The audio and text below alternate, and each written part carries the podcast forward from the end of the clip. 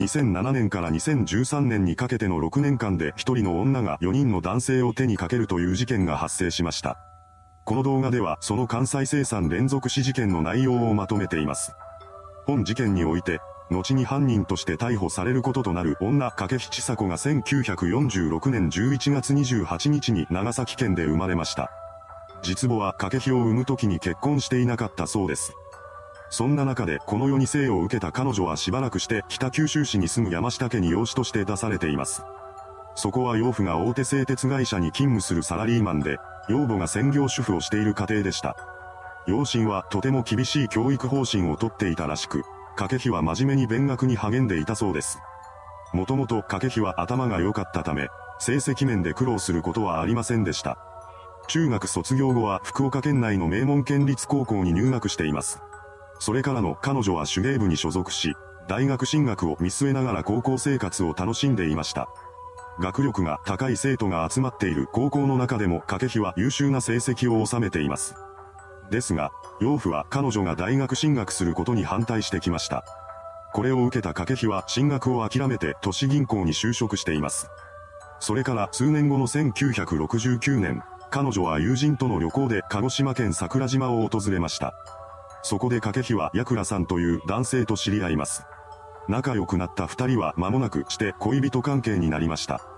その後、親の反対を押し切る形で席を入れたようです。そのようにして夫婦になった掛平の間には二人の子供が生まれています。当時のヤクラさんは印刷会社を経営する社長だったため、周囲からは裕福な家庭だと思われていました。ですが実際にはその真逆で、会社経営がうまくいかないまま借金を抱えている状態だったのです。そんな中で1994年にヤクラさんが病死してしまいます。当然遺産と呼べるものはほとんどなく、掛け費に残されたのは2000万円の借金だけでした。幸い子供たちは成人していたため、彼女が考えるべきなのは借金をどうやって返すかということのみです。普通に働いても返せる額ではなかったこともあり、掛木は自ら印刷会社の経営を続ける決意を固めます。彼女は親や友人などから借金を重ねながら経験のない会社経営を続けました。しかし経営状態が回復する兆しはありません。むしろ借金だけがどんどん膨らんでいきます。これにより、会社は2001年に廃業を余儀なくされました。こうして会社を破産させた掛費は金に対する異常なまでの執着心を持つようになっていきます。これまでの人生で苦労してきたのは全て金がなかったせいだ。とにかく金だ。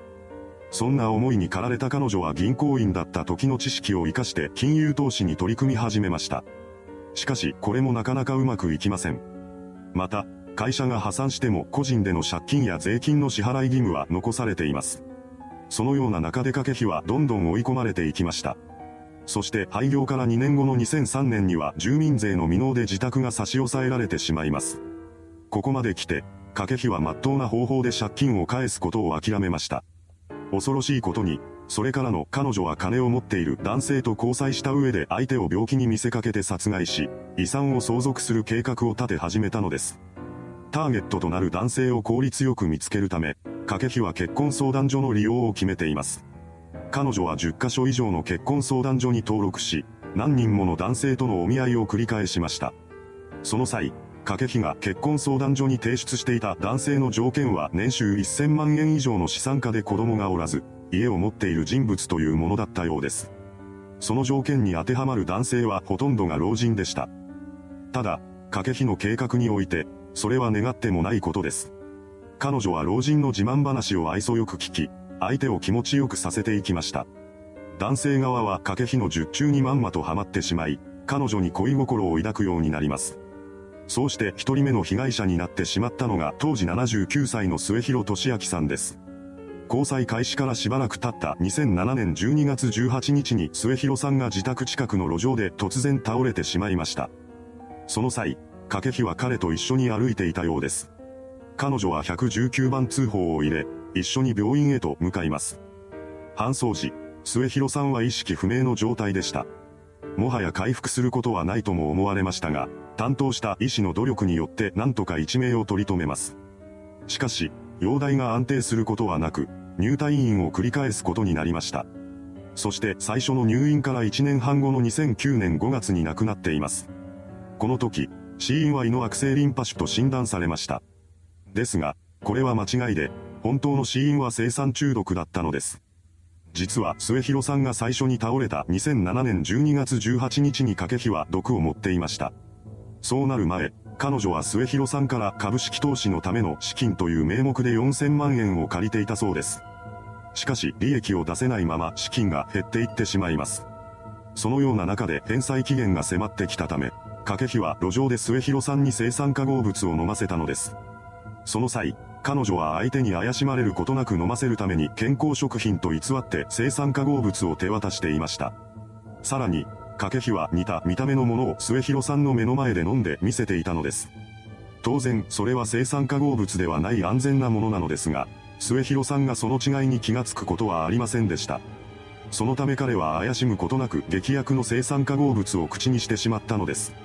このようにして掛日は末広さんを手にかけました。彼女はそれからも犯行を重ねていきます。続いてのターゲットにされたのは当時71歳の本田正則さんという男性でした。掛日と本田さんは2010年に結婚相談所を介して出会っています。二人はほどなくして交際を始め、そのうち内縁関係になりました。一緒に時間を過ごす中で掛日は本田さんからの信頼を獲得していき、死亡時には全財産を遺贈するという公正証書を作成させています。悲劇が起こったのはその3ヶ月後のことでした。2012年3月9日午後5時頃、バイクを運転していた本田さんが突如として転倒してしまいます。目撃者によって通報が入れられ、すぐに救急搬送されることになりました。ですが回復することはなく、そのまま息を引き取っています。死因は運転中の病死だとされました。事故の前、本田さんが最後に会っていたのは掛日です。この時に掛日は第一の犯行と同様の手口で本田さんに生産化合物を飲ませていました。しかし、その事実が発覚することはなかったのです。本田さんの死によって掛日は2000万円相当の遺産を相続しました。第2の事件から約半年後の2012年秋に彼女は第3のターゲットである当時75歳の日置実さんと知り合います。そして例のごとく、日置さんに遺産相続の公正証書を書かせたようです。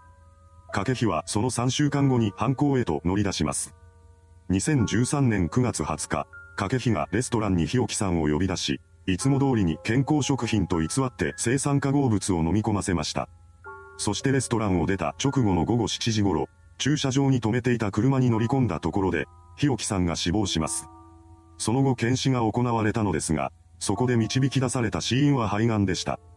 実際、以前に日置さんは肺がんを患っていたそうなのですが、亡くなった時にはほとんど完治していたそうです。そのため家族が事件性を疑って兵庫県警伊丹署に捜査を求めています。ですがこれが聞き入れられることはありませんでした。公正証書があったため、今回も日置さんの遺産である数千万円が掛日の手に渡っています。掛日は複数の犯行を同時進行で進めていました。第3の事件が起こる前の2013年6月に彼女は結婚相談所を通して当時75歳の掛日勲さんと出会っています。二人はそれからすぐに交際し始め、日置さんが亡くなった約1ヶ月後の11月1日に結婚しました。事件が起こったのは結婚2ヶ月後のことです。12月28日、勲さんが自宅で倒れ、搬送先の病院で死亡が確認されました。病院関係者に対して掛日は当時の状況をこう説明しています。2階で株取引をしていた夫の様子を見に行くと、その場に倒れていて、体を触ると冷たくなっていた。その後、彼女は勲さんの預金を引き出すために銀行を訪れます。ですが銀行は預金の引き出しを拒否しました。それもそのはず、この時点で今回の件が捜査対象になったという連絡が入れられていたのです。京都府警は勲さんが結婚の直後に突然の死を遂げたことを受け、事件なのではないかと疑っていました。そこで警察は勲さんの血液を検査にかけています。すると血液中から生産成分が検出されたのです。これによって事件性が高まったため、過去の周辺者の死も含めた捜査が開始されることになりました。そして2014年5月頃には保存されていた本田さんの血液からも生産化合物が見つかっています。さらに、夏頃に掛日が処分した植木鉢の中からビニール袋が発見されました。その袋の中身を調べたところ、高濃度の生産化合物が入れられていることが判明します。これと全く同じものが掛日の住むマンションからも発見されました。